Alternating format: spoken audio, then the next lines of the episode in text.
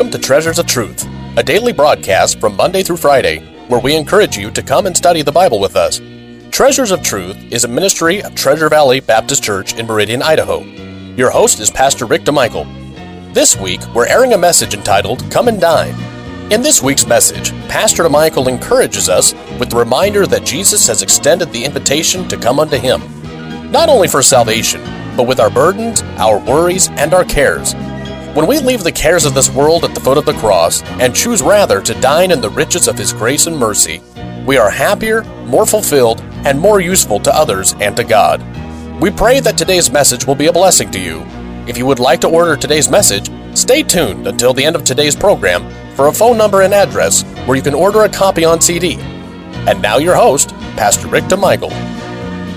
I also see something else here.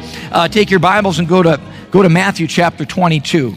We're looking at some of these Middle East customs in relationship to all of this.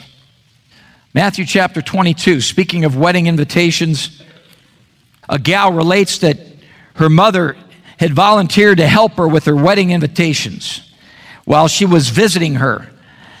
Uh, they went two long nights addressing envelopes and adding a little handwritten note to each invitation.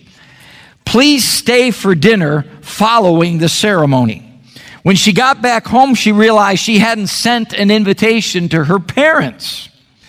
So before putting it in the mail, she personalized it with a note at the bottom. Please pay for dinner following the ceremony. There's that too, isn't there?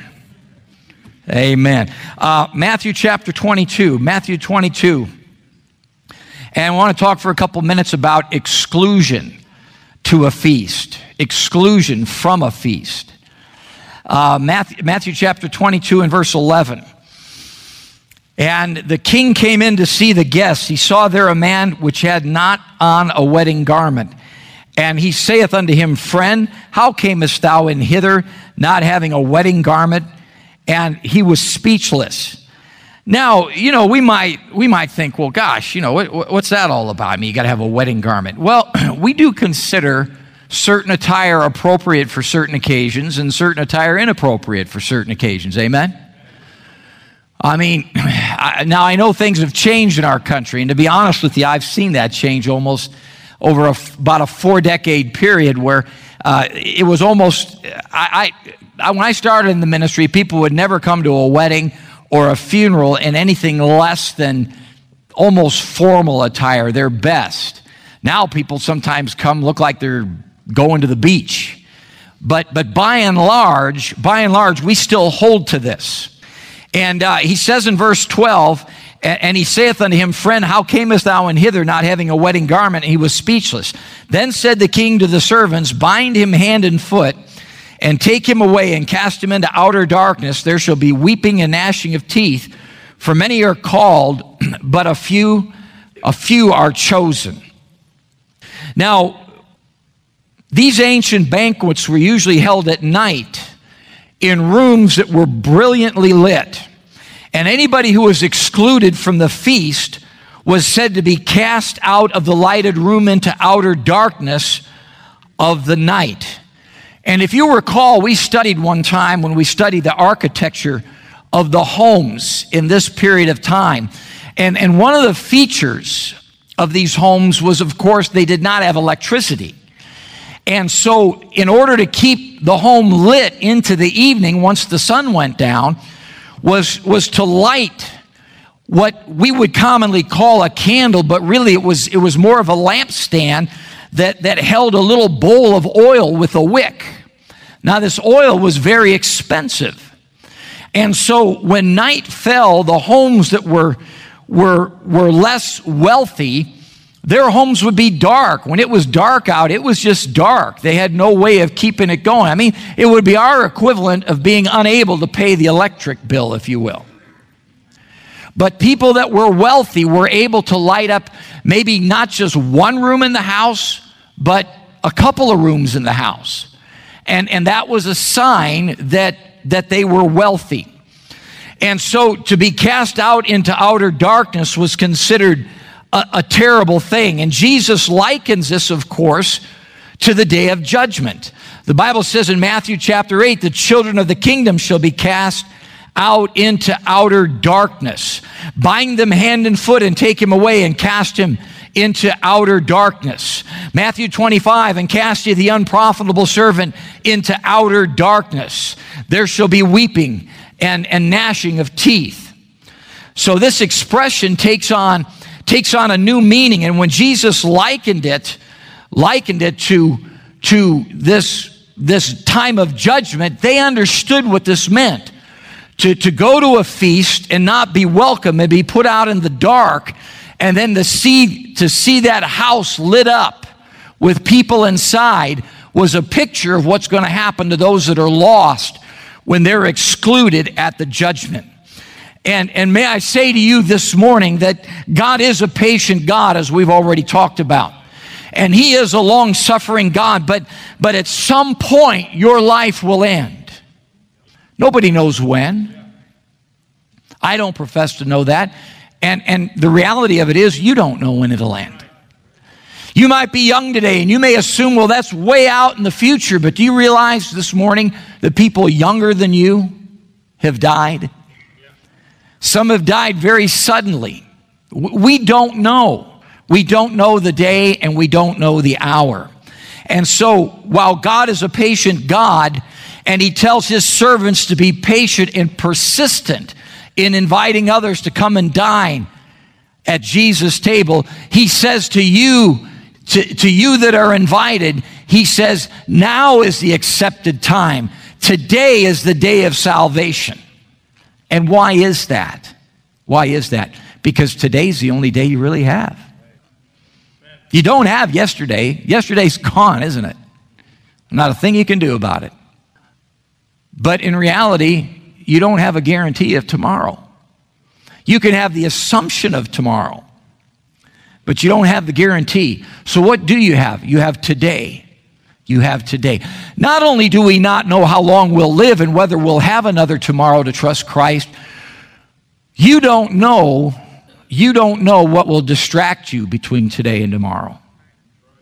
Sometimes people put it off, and I'll tell you what, you, have heard the expression, it's almost become trite, it's almost become cliche. The road to hell is paved with many what? Good intentions. And one of those good intentions is, I'll get saved tomorrow. And when the Spirit of God speaks to your heart and you come under conviction of your sin, and, and you have the understanding, yes, I, I know I need to settle this, I need to trust Christ. All the devil wants you to do is just say manana. Just that one word. And you know what? He knows something that you don't know. Is that he is going to do a masterful job of distracting you between today and tomorrow. And so if he could just buy some time. And then, okay, let's say you get to tomorrow. And the thought does cross your mind again. And you think, you know, I said yesterday that I'd get saved today. But he does the same thing. He does the same thing. And for whatever reason, you say, well, I'll put it off till the next day. And, and what happens? We get distracted. Life goes on. Something else takes the place of that thought. That thought is lost. But there's also something else that goes on. The book of Hebrews tells us that as we get older and, and we get more complacent in our sin, our hearts get hardened. We get, we get deaf to the voice of God concerning our need. We get deaf to the voice of God concerning our Savior, Jesus Christ. Don't put it off. Don't put it off. When you get the invitation, when the servant comes and compels you to come in, come in because the door is open. You don't know. You don't know if that opportunity will ever come again. You don't even know if there is a tomorrow for you. And that's why the Bible says now is the time. Today is the accepted day of salvation. I want to talk to you for a couple minutes about, about posture uh, at, at a feast. Um, take your Bibles and turn to John chapter 13. John chapter 13. And uh, this is another custom that may explain something in the Bible that uh, maybe you never, never understood before, but we're going to go to John 13. and realize that on ordinary occasions, the people of the Bible mostly sat or squatted on the floor around a very low table at mealtime with, with legs that were not more than a foot tall. And, uh, but in a, in a king's circle or a time of special ceremony, seats were sometimes uh, provided. And uh, the prophet Amos is the first, first writer of the Bible to refer to the custom of stretching themselves upon their couches. Amos chapter 6, verse 4, when eating. And uh, by the time of Christ, the Roman custom of reclining on couches at supper had been adopted by some of the Jews. And the Roman table and couches combined was called a tri a tri a triclinium. And what it meant was that there were three of these short tables set in a horseshoe manner. And the one side was left open so the servant could come in and, and serve on those little tables in, in the horseshoe section. And then all of the guests would recline on the outside of that, not on the inside, but along the outside.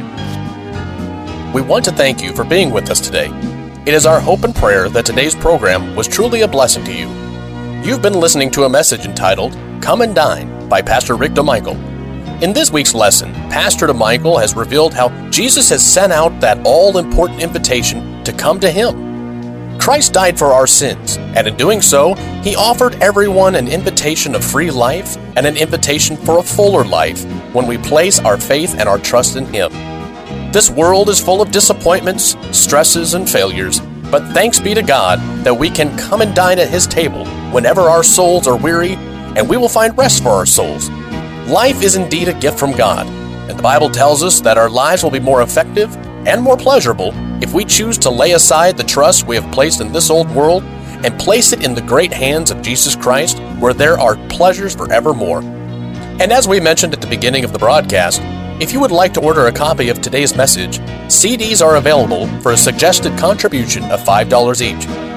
Our address is Treasures of Truth, care of Treasure Valley Baptist Church, 1300 South Teare Avenue, Meridian, Idaho 83642. Our phone number is area code 208 888 4545. Our webpage address is www.tvbc.org. Treasures of Truth is a ministry of Treasure Valley Baptist Church. We welcome you to our services on Sunday at 9:15 a.m. for Sunday school, at 10:30 a.m. for morning worship and preaching, at 5:45 p.m. for Bible preaching and teaching, and also on Wednesday at 7 p.m. for more Bible preaching and teaching.